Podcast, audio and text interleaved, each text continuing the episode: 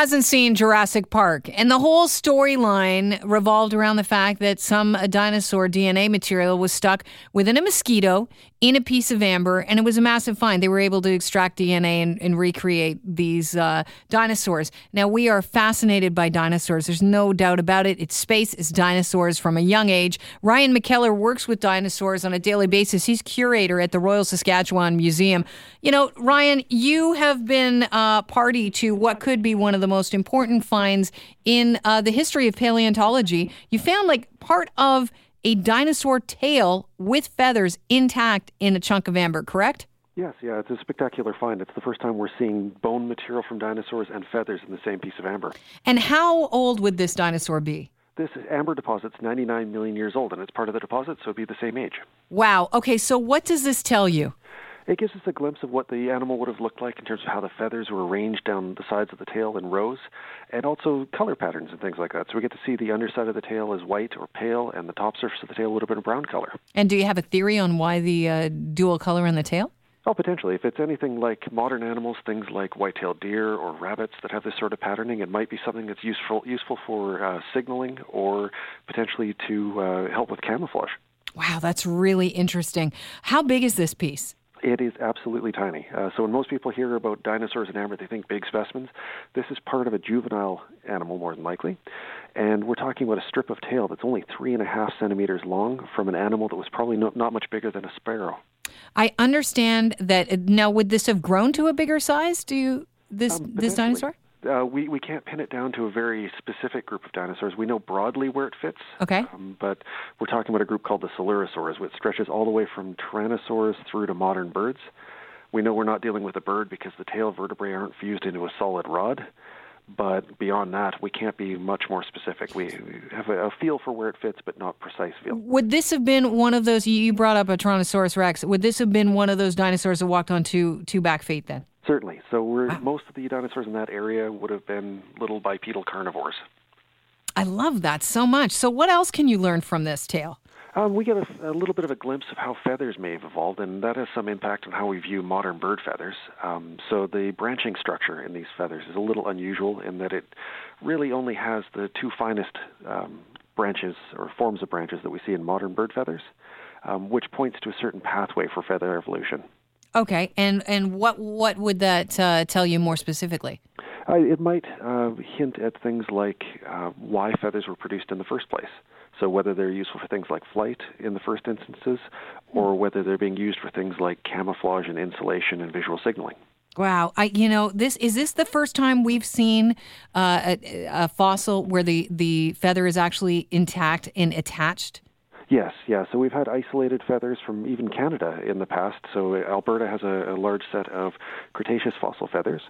And we've been fairly certain we've had dinosaur feathers in the past based on their shape, but there's always that sort of underlying uncertainty because you don't have the animal there. You can't say for sure you're dealing with this particular type of animal.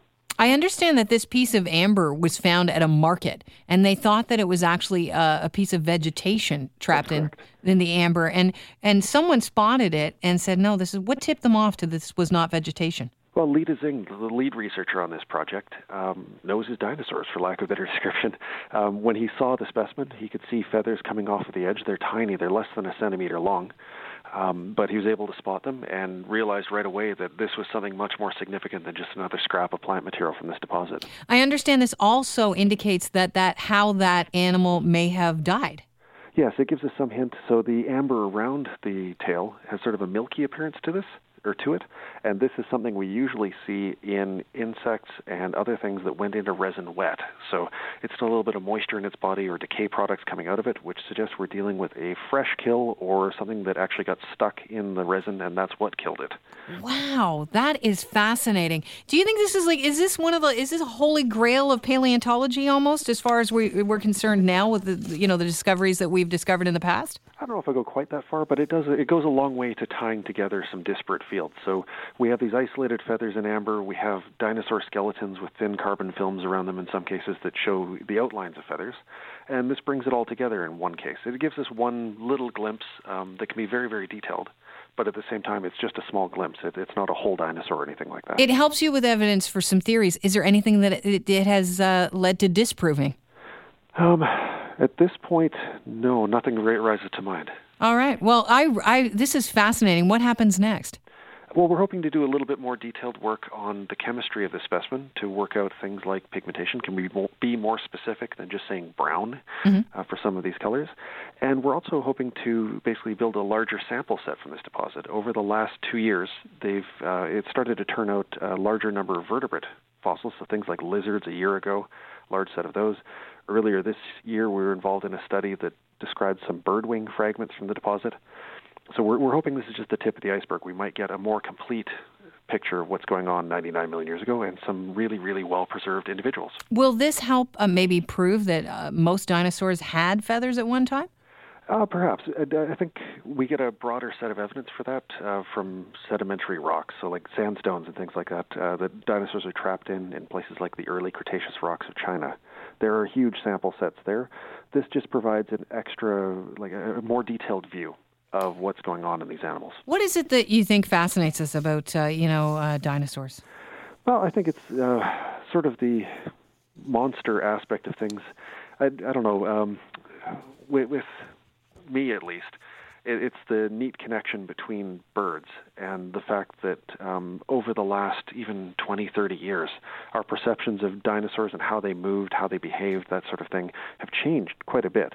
And they're becoming more and more bird-like, but each time we see one of these developments, it adds another aspect to how we would have looked at them in the past. I really appreciate you joining us on the show today. It's an exciting find. Congratulations. Oh, thank you. Thank you for having me. Cheers.